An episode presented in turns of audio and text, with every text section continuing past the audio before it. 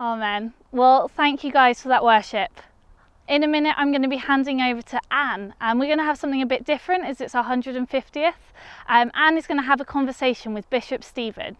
But before that, um, I'm going to read our reading for today, and it's all about Barnabas. It's in Acts 11, verses 19 to 30. And this is what it says Now, those who had been scattered by the persecution that broke out when Stephen was killed travelled as far as Phoenicia, Cyprus, and Antioch spreading the word only among Jews.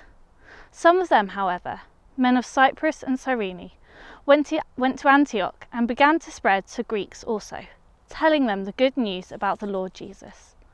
The Lord's hand was with them, and a great number of people believed and turned to the Lord. News of this reached the church in Jerusalem, and they sent Barnabas to Antioch. When he arrived and saw what the grace of God had done, he was glad and encouraged them to remain true to the Lord with all their hearts. He was a good man, full of the Holy Spirit and faith, and a great number of people were brought to the Lord. Then Barnabas went to Tarsus to look for Saul, and when he found him, he brought him to Antioch. So for a whole year, Barnabas and Saul met with the church and taught great numbers of people. The disciples were called Christians first at Antioch. During this time, some prophets came from Jerusalem to Antioch. One of them, named Agabus, stood up and through the Spirit predicted that a severe famine would spread over the entire Roman world. This happened during the reign of Claudius. The disciples, as each one was able, decided to provide help for the brothers and sisters living in Judea. This they did, sending their gift to the elders by Barnabas and Saul. This is the word of the Lord. Thanks be to God. Anne, over to you. So, Bishop Stephen, it's such a joy to welcome you to our 150th year celebrations. Thanks so much for joining us today. And of course, we're in this uh, uncharted territory of uh, broadcasting from uh, each other's homes. So, uh, whereabouts are you uh, in your home at the moment? Well, I'm in um, uh, I'm in my sit- in my sitting room in the bishop's house in the Ely, next door to the cathedral, and um, you can just see behind me the bottom of the portrait of um, of my favourite predecessor, um, Edward Wynn, who was the bishop during the Second World War, um, and uh, he, very elderly people still remember him. He died when I, the year I was born, but people still remember him as as a a man who was godly and kind and quite jolly, but also was famous for raising the clergy stipend. Oh, excellent! Oh, I like, I like him already. Fantastic. Um, it's, a, it's, a lovely, it's a lovely um, light room, and um, uh, uh, and uh, which I enjoy very much. And the um, and uh, as it were, in, front of me, I'm looking across to a piano with uh, lots of family photographs on it uh, and precious things. Just like I see, you've got some some lovely things beside you. Yes, yeah, um, and I have some I have some books. I have. Um, 1000 holes of golf to play before you die um, oh. That's, that's, one of the books on that shelf. And uh, is that right? And then Scotland from the Air, photograph from the air, which is a fantastic book of. Well, I know that you're, you're I know you're a keen golfer. I have an uncle who's a, a Catholic priest, and uh, you know the answer phone. I think he, he, doesn't do it anymore, but the answer phone used to, I think, say "Father's away on a course." Excellent. Well, thank you, as I say, so much for joining us, and uh, we're um, celebrating 150th. And one of the things I I love about the story of St Barnabas that is that it was uh, started by a, a, pioneering community of Christians who, uh, from uh, the front room of a house just three streets down from here, a street called Covent Garden, um, they started to meet in order to share Jesus with railway workers who'd recently moved into the area. This is back in the 19th century. Yeah. Uh, and then in um, 1870, the church itself uh, was founded. Uh, and I, I love the fact that at the very outset, our church was founded with a purpose to reach people who didn't know Jesus yet. Um, and the inspiration uh, for our church uh, was really founded on the name of St. Barnabas, who we uh, read about in Acts 11. And mm. I'd love to hear your reflections mm. on, on Barnabas. Well, because he's a person who lived up to his name, wasn't he, as a son of encouragement, um, a person who um, who looked who who had that sort of um, profound uh, insight into what it is not just to talk about Jesus, but to live for him. And, and how to, and that takes you always onto the edge into, into new places. Often a place is not very comfortable. You know, he gets sent by the church in Jerusalem to check out what's going on in Antioch. Um, he could have gone to close it all down. You know, a sort of, you know, from the, the man from the top, the man from the top show comes to say, no, no, you're not doing this right. Uh, and he says, and of course, there had been some other frightened, persecuted Christians who'd made their way to Antioch and were sort of all keeping it very quiet because they were scared. Then others come, and the whole field opens up to um, to people who uh, previously thought we, we can't talk to them because they're out, they're they're they're dangerous. They're they're Greeks. They're not like us. Mm-hmm. And um, but Barnabas comes as a as, as a Hellenistic Jew himself. He comes and sees what God is doing. It's an electrifying uh, new way, leaping across the boundaries that human beings put up, and says, and then blesses it. You know, he, he, could have come to close it down. He, what he does, in fact, is to bless it and inspire and encourage people. And that's why we see the church growing and people, you know, many people becoming believers and, and transforming what had been a frightened, tiny community into a community that's reach, actually looking out all the time. And in fact, you know, when the famine comes to Jerusalem, it's the, the new church, um, the um, dodgy Christians, as it were, who are sending food to the established Christians in Jerusalem. So they're kind of it's interesting, isn't it? How how um, you know with Jesus it's often pretty it's to turn the world the world upside down because um, and people therefore are called to look for the signs of the activity of the of um, the Holy Spirit bringing people to Jesus, and how do we contribute to that uh, as pioneers, as as the people who are moving to the edge and always looking outwards. I mean, obviously, you as as the leader of the of, of the St Barnabas uh, Church and all its community uh, communities uh, scattered around the city and beyond, um, it's your job, isn't it, to be a sentinel, to yes. be looking to the edge to see where where new opportunities uh, are coming from. You and the PCC are looking to see where are the fresh opportunities uh, for uh, for pioneering and for planting, and to see how do we, in our strength, move outwards. Um, to transform lives and communities for Jesus' sake. And I think that's what Barnabas does. And of course, the other thing about Barnabas teaches us is that um, if we're going to release pioneers, mm. we have to grow. We grow people past us. Uh, what Barnabas, of course, does he goes and, he goes to Tarsus to seek out Paul. Mm. Now, Barnabas at this stage is a much more significant Christian person uh, than uh, than Paul is. Paul is this person people still regard with suspicion, mm. from persecutor to to transformed disciple.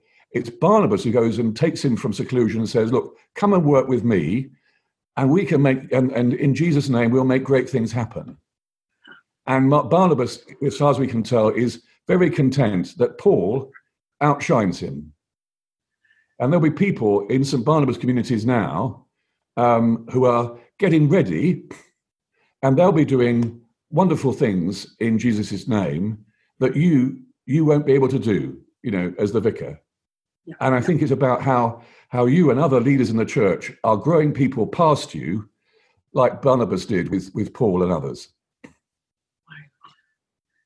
That's uh, that's uh, very releasing and very uh, encouraging to hear that, and um, I can see that in the in the background of St Barnabas again, just looking back to the, the history that linking in with Antioch being very much of a sending church, it, it sent out uh, lots of people. St Barnabas again, right in its foundation, started. Um, I mean, we were planting a church as this church was being built, which. Yes is extraordinary. Um, the Cambridge University students they invested in the next generation. They were raising up the Sunday school. Yep. And one of those Cambridge University students was um, Stanley Peregrine Smith, who was one of the Cambridge Seven who went to China uh, and on overseas missions. So all of that was is very much in our history and is is hugely exciting. it's, very, also it's very, it's very, encouraging, isn't it, that if you can um, um, if you can measure up to that sort of Victorian uh, confidence in the gospel and, and having a sort of um, a worldwide, anyway, indeed a worldwide vision for what might might be accomplished in transforming the world. I mean, even even the bishop was keen, I see, uh, in in help in encouraging subscriptions to, for the building of the church and what an important community he, the bishop saw it as uh, in bringing the gospel to people who um, who in the industrialized in an industrialized city um, were um, not being their needs were not being met Yeah. um, in the in the central Cambridge churches, and so St Barnabas was meeting a real need um, that people who have been excluded from the gospel were to be were to receive it. Yeah. Yes. I mean, one of the things he said at, the, at that time uh, was uh, the, the bishop said at that time was there's a rapidly there is rapidly growing in that neighbourhood a large population which will not connect itself easily and naturally with any existing church. Hmm. It has, moreover, a congregation from which its characters a claim on the whole of Cambridge. For though living in one spot, it ministers to and naturally arises out of the necessities of both university and the town. And as you uh, just alluded to, I mean, in, in many ways, both our parish and our Barnabas communities, um, uh, the, these multiple contexts that we're trying to reach have many similarities with that. Uh, people not naturally connecting uh, with church. Um, what would you say to encourage the people of St Barnabas in the present day to do that? Well, I, I know just wandering down Mill Lane, your end of Mill Lane, and seeing, for instance, you know, you've got this wonderful now, this wonderful threshold in the renewal of your building, and it's a very welcoming threshold. But of course, people can be quite fearful about crossing thresholds for the first time, and so um, so I think that one of the things that inspires me about uh, you as as a set of communities, in particular as a parish, is the level of welcome that you have worked out that's both professional and sincere, and it's the real the real deal. But also to bear in mind that you have homeless people, you know, drinking, uh, sitting on your on, on your church wall, and I know, you know, members of your community um, make a deliberate point to go and uh, and engage with uh, the people who feel they've been just dropped out of the bottom of society. Mm. And I just think that, and you know, you've really got a multicultural uh, place. Um, the Mill Road, Mill Road is a place where there are lots of people of uh, there are lots of people of other faiths than ours, um, but um, real opportunities to engage um, uh, in our current culture. You know, the thing about Barnabas and and the other church leaders in, in Antioch had the courage. Um, uh, not in, you know, in our secular age, it seems to me that the, the more secularization there is, the more religious we should be. Yes. Yeah. Yes. and uh, and I think that um, our being more religious is engaging with our culture um, uh, sensitively um, with re- real research into what the trends are, but but mostly responding um, with greater and greater courage yes. um, to, to to to share our faith, and and of course that's what Barnabas did, not not only in Antioch, but on on the on the missionary journeys engaging with Paul, um, and you know, they, they got into real trouble. You know they, um, and but they risked all uh, for the sake of the gospel, and that's what that was what I'm sure what energized St Barnabas in the you know in the, the your community from 1870 and before. What energized them was well, let's go for it. Let's let's share the good news of Jesus Christ and um, and not worry um, too much about ourselves. So you're you're talking there about that combination of confidence, generosity, and courage. Yes, absolutely. And you know, the thing is that you um, because um, you can't be committed to growth um, unless um, you prepare the ground. You know, and that's pr- pr- primarily preparing the ground in people's lives so that um, people are equipped. You know, um, to uh, not only to proclaim Jesus loudly, but um, to whisper him into people's ears, um, to make him known in very unlikely situations. and that could be, you know, when, when you cry at fore on the golf course, what else are you going to cry, you know, uh, to somebody? Um, and that could, uh, it could be in a cafe or in, in a in a in a uh, at the roadside, but what if, in somebody's sitting room. And at the moment when we're speaking like this, yeah. uh, it's making the, the, fullest use of the technology hmm. um, to uh, both communicate and, of course, to use opportunities to inspire people with uh, with beautiful worship online that um, they can't access at the moment um, in the flesh. And it's how to be. It's just be be bold, Anne. That's the thing. Be bold. Thank you, Bishop. Right, we will go. so uh, yeah, one of the things that we're you know looking to the future is uh, with our Barnabas communities to go into more uh, diverse situations. Uh, we want to do pioneering with sports mission, yeah. Kids Matter. Uh, we're feeling a calling to uh, go into areas where there's uh, more situations with social deprivation. Mm. And of course, we've got our continuing response to the situation created by the COVID 19 uh, yeah. pandemic. Um, mm. So, all of that is something that's part of the future that we're, we're kind of moving into. So, we definitely need that boldness and courage to go into it. Uh, one other one other aspect of this coming year is a few years ago, uh, you said to us uh, uh, as a as a church, we need to plant. You gave us a, a clear yeah. thing. You said, "Come on, St Barnabas, think about planting." And what we'd hoped for today was that we would have been in our building, uh, telling all the plans for planting, and you would be sending us out into that. Mm. lockdown has slowed that down necessarily because of the, the plans, but uh, what I am able to share today is that uh, working with your diocesan team, uh, mm. we have a plan for Danny, our curate, uh, mm. plant in the summer of 2021, uh, which is mm. incredibly exciting, and that's significant in this next year. Um, I think it's very. I mean, it's very exciting. I think Danny has got a real. Has you know the Lord has given him a, a real heart for this, hasn't he? Yeah, uh, yeah. And of course, he grew up because he he grew up in an area of deprivation uh, and has seen uh, the consequences of that. How you know how you know people's lives are reduced to ugliness and and poverty uh, mm. when um, you know these are these are the these are the these are Jesus's little ones. These are the people whom whom Jesus has on his heart uh, more than anybody, uh, as much as anybody, and how to reach those people with the gospel. You know, we you know we we can be a pretty middle class mm. uh, church, the Church of England, and to be able to reach out to outlying estates uh, and to people who um, who don't who think that they're worthless, mm. to be able to show that they are of infinite precious worth to God, will be a wonderful thing for St Barnabas as a community to do. Oh, that's great. So, um, as we look to the future with our communities and everything that we're we're looking to, what um, what's your take on all of this? What what excites you as uh, we go forward? Well, it's, what excites me is that you're alive. You know, you're alive to and in the in the spirit of uh, the spirit of God. Uh, that um, you have been given a vision for for transformation and growth. Um, and the thing is, the point is, of course, that my, my one of my mantras is that um, uh, growth is an outcome, not a purpose.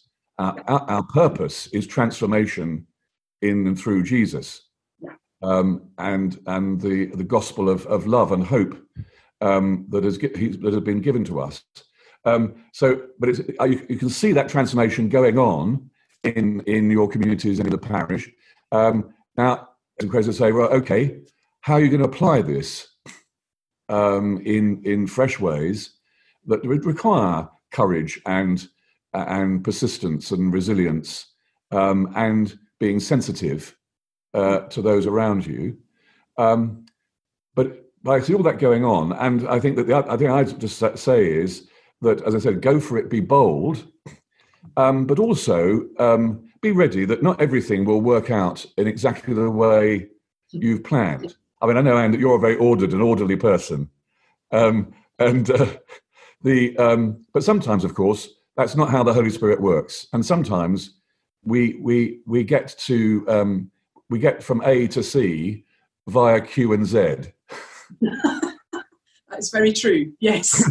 and so I think that that's about. Um, so also in all of this excitement, it's also managing um, temporary disappointment when something doesn't, when one thing doesn't exactly work as people would have hoped it for, but also um, the readiness uh, for such for uh, sufficient innovation to know that some things will work for a season and then they need to be laid aside. And I think that in that sense, in that, in that context, part of the courage is knowing when to let go of something. Because I want to say to you, if you're going to do all these other things, what are you going to stop? Mm. Yeah, thank you. Because there may there may be things uh, strategically that you need to stop that you can't financially afford in in these changed circumstances of the pandemic. Um, so, what are you going to do with fewer resources, but just as much love and hope and praise? Because that's a challenge for all of us, isn't it? As a diocese, I know lots of churches, we're facing a future, an uncertain future, or, or rather, rather our, our future is not uncertain because our future is with a faithful God. But, but uh, the circumstances of our future, we don't yet know. Um, and I think that, so I, what I really encourage you to be is faithful through all of this, hopeful, because what, what's the point of being a Christian if you're not full of hope? um, but ready to. And the thing about pioneers, you know, um, uh, years ago I was preaching in Denver, in Colorado, and the gift I was given, I said, oh, "We got a present for you, a book of Western theology." And I thought it would be a book about St. Thomas Aquinas or St. Augustine. And it turned out about to be the theology of the Wild West. because where Christians are divided into settlers and pioneers. Yeah. But they are equal because pioneers move out of settled communities and may well return to them. And so, of course, sometimes pioneers become settlers. Yeah. Um, so it's not disparaging people who are settlers, um, but it's saying, okay, if you're a settled community, who are you sending out?